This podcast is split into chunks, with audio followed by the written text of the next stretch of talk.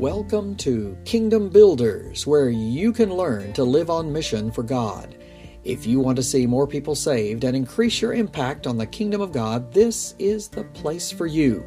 Every week, we will have guests who are actively living on mission for God, and you will hear practical advice on how you can become better at sharing Jesus with your world.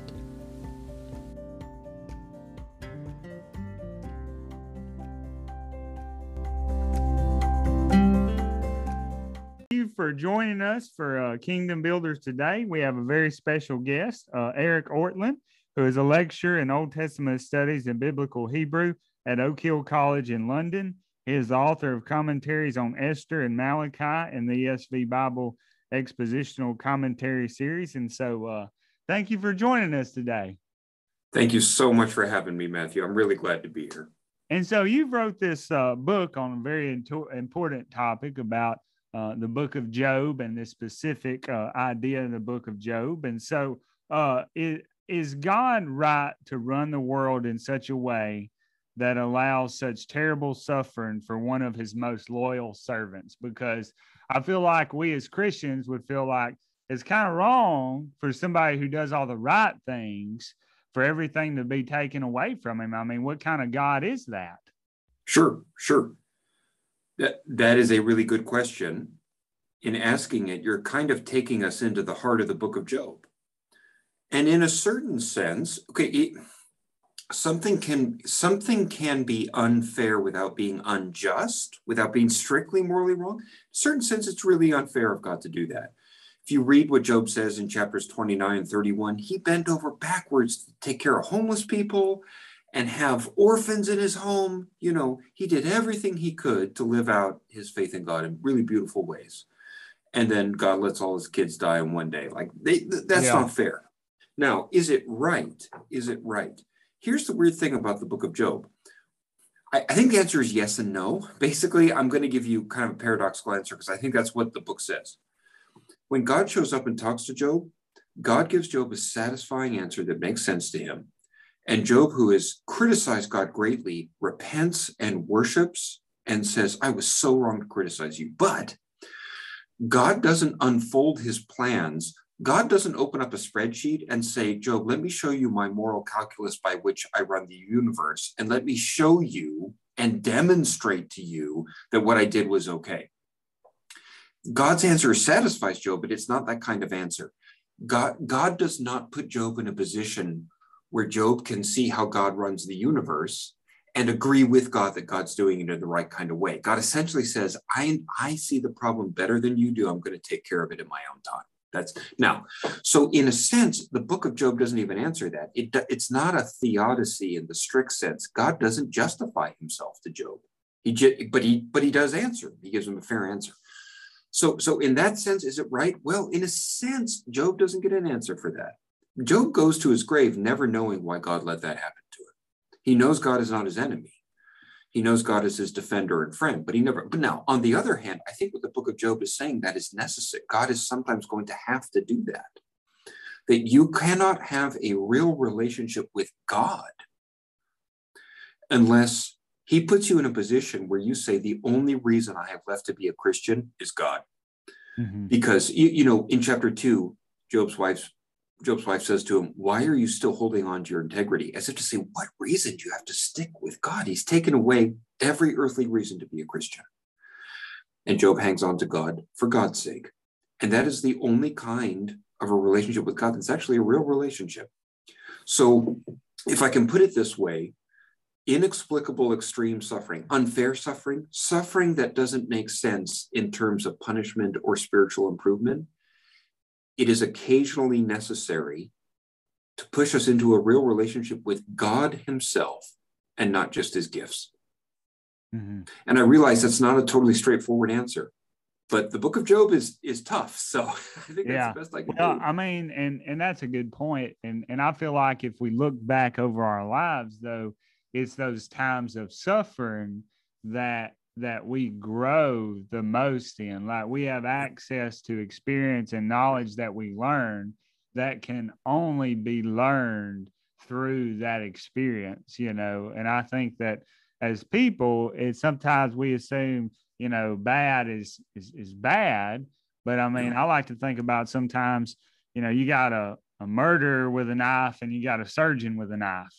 I mean, mm. surgery is pretty rough stuff because they're like cutting you open. They're, you know, removing the bad organs. You know, they're doing all this stuff yeah. that that I mean is not comfortable. You know, it's yeah. very painful, but it has a purpose. And I think that, like you're saying, and like the Book of Job says, that you know, in that relationship, you have to trust God as the the surgeon of life of the heart and the soul. That hey, you know, this doesn't make sense but God would not allow this to happen if if it didn't have a plan and a greater purpose. Yeah, yeah, yeah, yeah. That, that's a really good analogy. And Job, in his limited perspective, kind of says God is the murderer, not the surgeon. You know? Yeah, right. And by the right. and by the end, he's saying, "Oh no, okay, I got it wrong. Okay, God is not my enemy." Right, right, yeah, and and I mean, we all know it's very difficult to look at it from the right perspective when we're in the midst of it. Just like, yeah. you know, Job had that issue. But toward the end, like you said, he realized, hey, you know, God knows uh, what he's doing.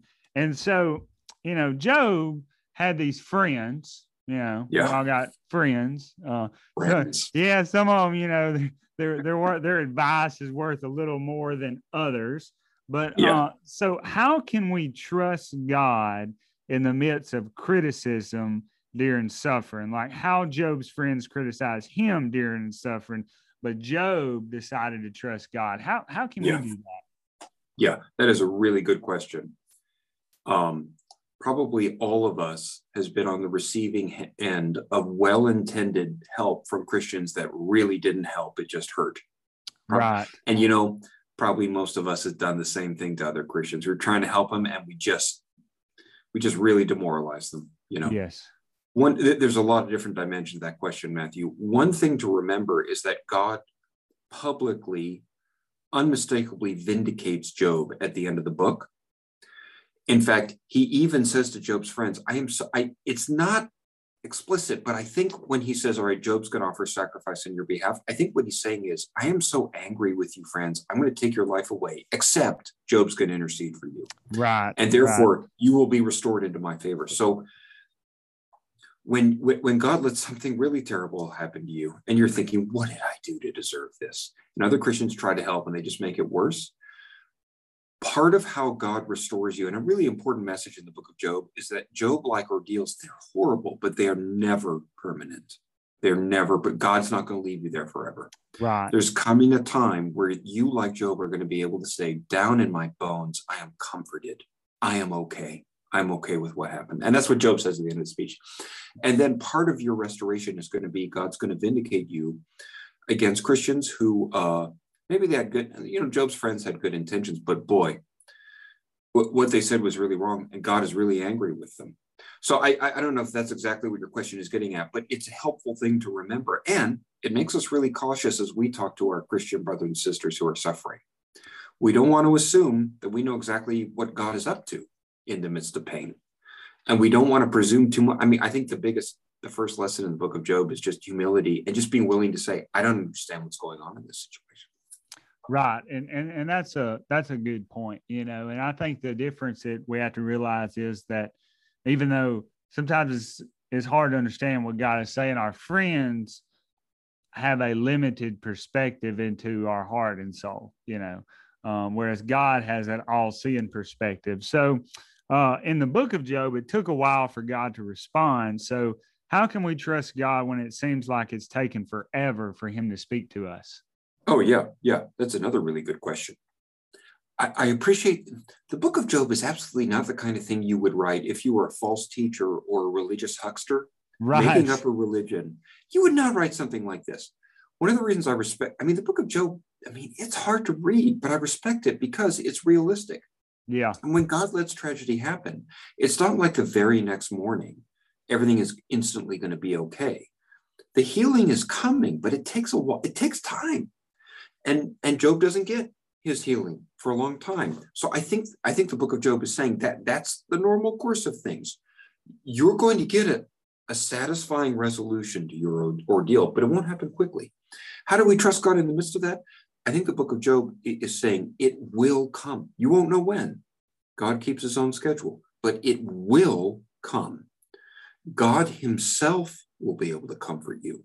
Almost the last thing Job says is, Now my eye sees you, as if to say, Now I see who you really are, I'm completely satisfied. With my dead, you know, and I had to bury my children. That's about the worst thing that can happen. Mm-hmm. Me, you know? the, the, the other thing to say about trusting God is that I, I if someone has a regenerate heart, if they have the new nature, they're going to trust God whether they want to or not. I get the sense more than once that Job is surprised at the stuff coming out of his mouth. And in the same way, God's going to push you beyond what you think you could stand. And I've had other Christians say, God can kill me. I'm going to, I'm, I'm going to trust him anyway. Like Job says in chapter 13, you know, you will be surprised. By all rights, Job's faith should have failed. He should not have been standing at the end of that ordeal, God preserved him. So how do you trust God? God's going to keep you trusting him, even when it really feels like you think, I, am not going to make it. I think God preserves Job. And, and God doesn't love Job more than he loves you. Yeah. He has the same wonderful answer and resolution waiting for you at some point in the future. And he's going to preserve you along the way, in spite of some of the foolish things you might say along the way. Well, and that, and that's a good point. And, and I think that um, we all deal with these, ter- these situations better when we realize that there's something better coming. I think we tend to yeah. freak out and get depressed when we think, okay, this is the end of my story and God hasn't re- swooped in to save me. But yeah. we would look at it and say, hey, this this is just a temporary thing, you know, and there's something better coming, like you said, that with God, there that's always the case, you know, um, and so that can give us definitely give us some some hope there. And uh, yeah. so, so, you uh, you point out that Job was comforted by God's response on the behemoth and the leviathan. Why was that, and how can that help us as we struggle in life? Sure, sure. So that's kind of the whole point of the book. Right. And I I am not very happy with a lot of commentaries on Job. Yeah. Because they say Behemoth is a hippopotamus, Leviathan is crocodile. And I understand why people would say that because the, the descriptions kind of sound like that. But but first of all, if you look at the Old Testament in an ancient Semitic context, in a cultural context, that, that answer does not make a whole lot of sense. Leviathan gets talked about elsewhere in the Old Testament, elsewhere in ancient Semitic literature, and it's not a crocodile. Right. It's a big, it's a big spooky monster out there that a god needs to defeat. Yeah. And if you just give it the same meaning in Job, what God is saying to Job and why Job responds so well makes a whole lot more sense. He's saying to Job, Job, you, you have this dim, vague sense of this, this writhing, scary, sinister power out there. Your name for it is Leviathan. You have a dim sense. I see the monster up close. I can describe him feature by feature. And you know his name, but you've never seen him up close. I, and that's God's way of saying to Job, I see the chaos at loose in my world better than you do. I see it up close. And he, when he says in chapter 41, can you fill his side with, you know, fishing spears? Could you put a hook in his nose? He's saying, Job, if you if you even touch Leviathan, you would be terrified. Your knees would be knocking. It'd be the experience of a lifetime. There's no way you could subdue that monster. And God is saying to Job, I, I keep Leviathan on a tight lead and I'm going to kill it one day. I'm going to get out my sword and destroy, I'm going to scour every bit of evil and chaos and darkness from my creation. Now, in, in a sense, that's not a justification of himself. God is not apologizing to Job. He's not saying, he's not explaining his reasons for allowing Leviathan, you know? But he's saying, I see the problem better than you do. I tolerate it for now, I won't forever. Will you trust me in that? And for Job, that's enough. For Job, that because he sees the person I was criticizing as my enemy is actually my biggest defender. He's going to battle against a power that I can't even imagine. I mean, I mean, Matthew, part of the message of the book of Job is we think we have some idea of how bad the world is. God is the only person who sees how broken creation is. And right. that horrible, sinister, dragon like power that we know from the New Testament is named Satan. Man, if we could see him up close, it would terrify us. And god is the one person who sees who, who sees that. And he's going he's he's going to destroy the devil one day and he's going to do it through us. So it, that that that opens up just a whole new world for how we look at for, for, for how we look at everything. Um, it's almost kind of flattering the devil takes us so seriously. It's scary that he's it, and you and I are caught up in a bigger spiritual battle than we realize. It's not just God being um, asleep at the wheel. Actually, God, there's a cosmic battle that we have been caught up in. And the stakes are, and all we have to do to win is just stay faithful to God and not give up on Him. Mm-hmm. Right. That, that, that's what I'm, that, I think that's what's going on with the Behemoth and Leviathan. For for an ancient Israelite, what that would have communicated was not a hip on a crocodile. It would have been cosmic chaos and supernatural evil. Mm-hmm. Um, and God is in describing it, he's saying, I'm well aware of what's wrong with my world. And I'm going, he talks about a sword with Leviathan and, you know, all the stuff you'd use to capture a sea monster, you know, spears and, and hooks and all that stuff to say, I control the monster. I'm going to kill it one day. Mm-hmm. Well, I mean, that, that's a great, that's a great point, you know, um, that God, God is in control and he's the one who can conquer, you know, over evil and, and, and wickedness. I mean, because even though you look at the book of Job at, at all the stuff that God allowed the enemy to bring on Job, you know, Job yeah. lived through it. You know, God put, you know, a, a, leash per se on the enemy, say you can only go exactly this far. And I mean, exactly. like, really, that really should comfort us that God is is over everything, you know, exactly that that He has that control and He is greater. And I think that oftentimes what happens is in the middle of it, we want to we want to panic because we feel like that you know God's not with us, and so then we try to handle it on our own, and then the monster mm. kind of overtakes us. And so if mm. we would remember in that moment, like what you're saying, to to be faithful, to just continue down those steps, one step at a time, one day at a time, then mm. uh, God will uh, come through and, and sustain us, you know. And mm. like sometimes He doesn't give us a, a, rescue, He just gives us the strength to deal with what we're going through mm. in that day and mm. provide for us. And so that's that's really yep. good. Um, so Matthew, just just to clarify, when I talk about being faithful to God, I think God sets the bar really low in Job. All He wants Job is not to give up on his relationship with God. Just keep, just stay a Christian. If you, if someone listening to this is going through a Job-like ordeal, all God wants from you is just don't give up on him. That's it. That's it. Mm-hmm. You do not have. It is okay if you lose your temper. It is okay if you break down, sobbing your eyes out, and you say some things where it's like, "Oh, okay, maybe I wasn't quite in my." God will not clobber you for that stuff. Just don't give up on him. That's all God wants from you, and just wait. Mm-hmm. Well, and, and that's a good point. You know, it goes back to that saying, you know, he won't, uh, what do you call it, break a bruised reed, that scripture mm. about the bruised reed, you know, and, mm. and I mean, you see that theme all throughout scripture. I mean, people who are, who are broken, God's not in the business of beating, beating them down any mm. further. Mm. You know, it's the prideful people that, that he does that to, you know, and so that is the beautiful thing about God. You read some of the, the Psalms, they're they're pretty upfront with God. You know, I mean, there's they say some things about their enemies and and God and that sort of thing that maybe we would not voice in our prayers, but I think it's because, uh, like you said, God knows that we're His children and and and He can take it. You know, He can deal with yeah. it kind of like a child.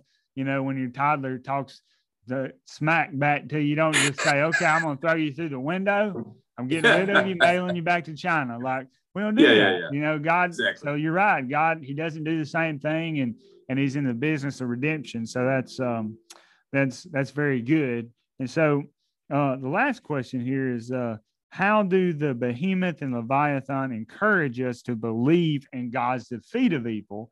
Because mm. currently, it's like sometimes we feel like evil's winning today. Yeah. Yeah. Yeah. It's a really good question. Here's how I think of it. I don't think this literally happened, but imaginatively, here's how I think of it. So Leviathan is this big, scary serpentine monster in the sea, which is Old Testament language for Satan and hell and evil. Right. You know, and Job doesn't quite have all that language in categories yet, but but across the Bible, we, we know what it means. And God finally comes to Job, and, and imaginatively, I like to think that God points he directs Job's gaze out over the ocean. He says, Job, I want to show you something. And the water starts to bubble. and this massive, monstrous, like giant squid like thing rises to the surface at the command of God. And, and God says, Now, Job, do you see those, those tentacles, those claws, fiery breathing, the scales, the hide? Wow, look at that. Look at that. I cannot wait for the day I unsheath my sword and go to battle against that monster. And then he stops talking and Job worships. So, so what does that communicate to Job? How can that encourage us and help us to trust God in the midst of it? It shows us God is utterly unintimidated. He is completely unimpressed. Matthew, if we there's one person who knows how much suffering is going on in the world right now, and that's the creator of the world. right. And if we could see the amount of suffering just going on in our own city, it would probably just utterly overwhelm us. God looks at that and without at all being, uh, and he sees the dark, sinister power behind it all, or at least behind a lot of it. Not all sufferings because of the devil, but, but, but this is a theme in the Bible that God is, it's warfare against rebellious angelic powers. That shows up in other books of the Bible. I think it's there in Job. And it's a battle that would utterly overwhelm us. God is just so relaxed and calm. And in describing how terrifying Leviathan is, that shows that God is just so utterly, absolutely in control of the monster. right, it's easy right. for him. It is easy for him to do that.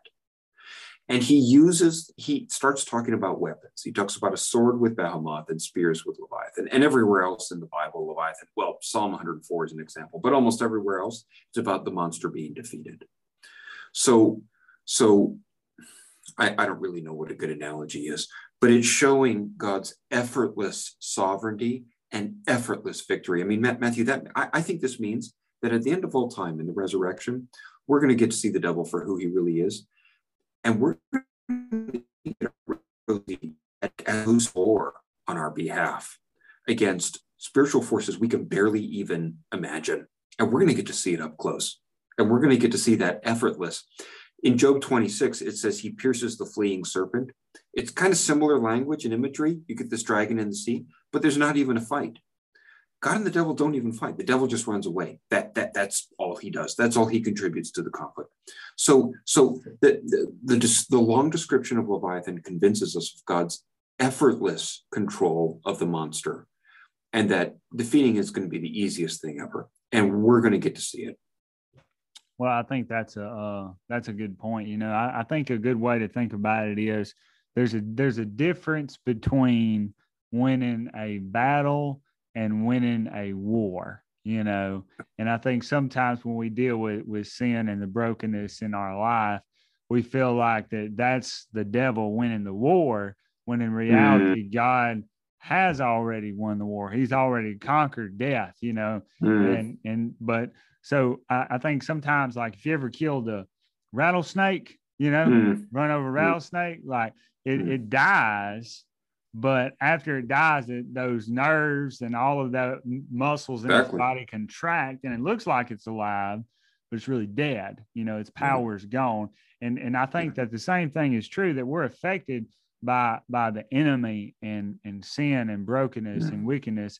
But I think that, like what you're saying, we can have hope that God is sovereign over all this because He's provided a way in spite of hmm. that for the war to be won through what mm. Christ done on the cross, you know, mm. and and I don't think there's any better news than than that to know that mm. even though we failed, that there is victory because Jesus succeeded, and so mm. um, mm. that's that's a that's a good point. Uh, so so if you're interested in a, a commentary on the Book of Job, uh, Piercing Leviathan, God's Defeat of Evil in the book of Job is a great book to read for that. Uh, well, look, thank you for coming on the show, and we sure enjoyed the conversation.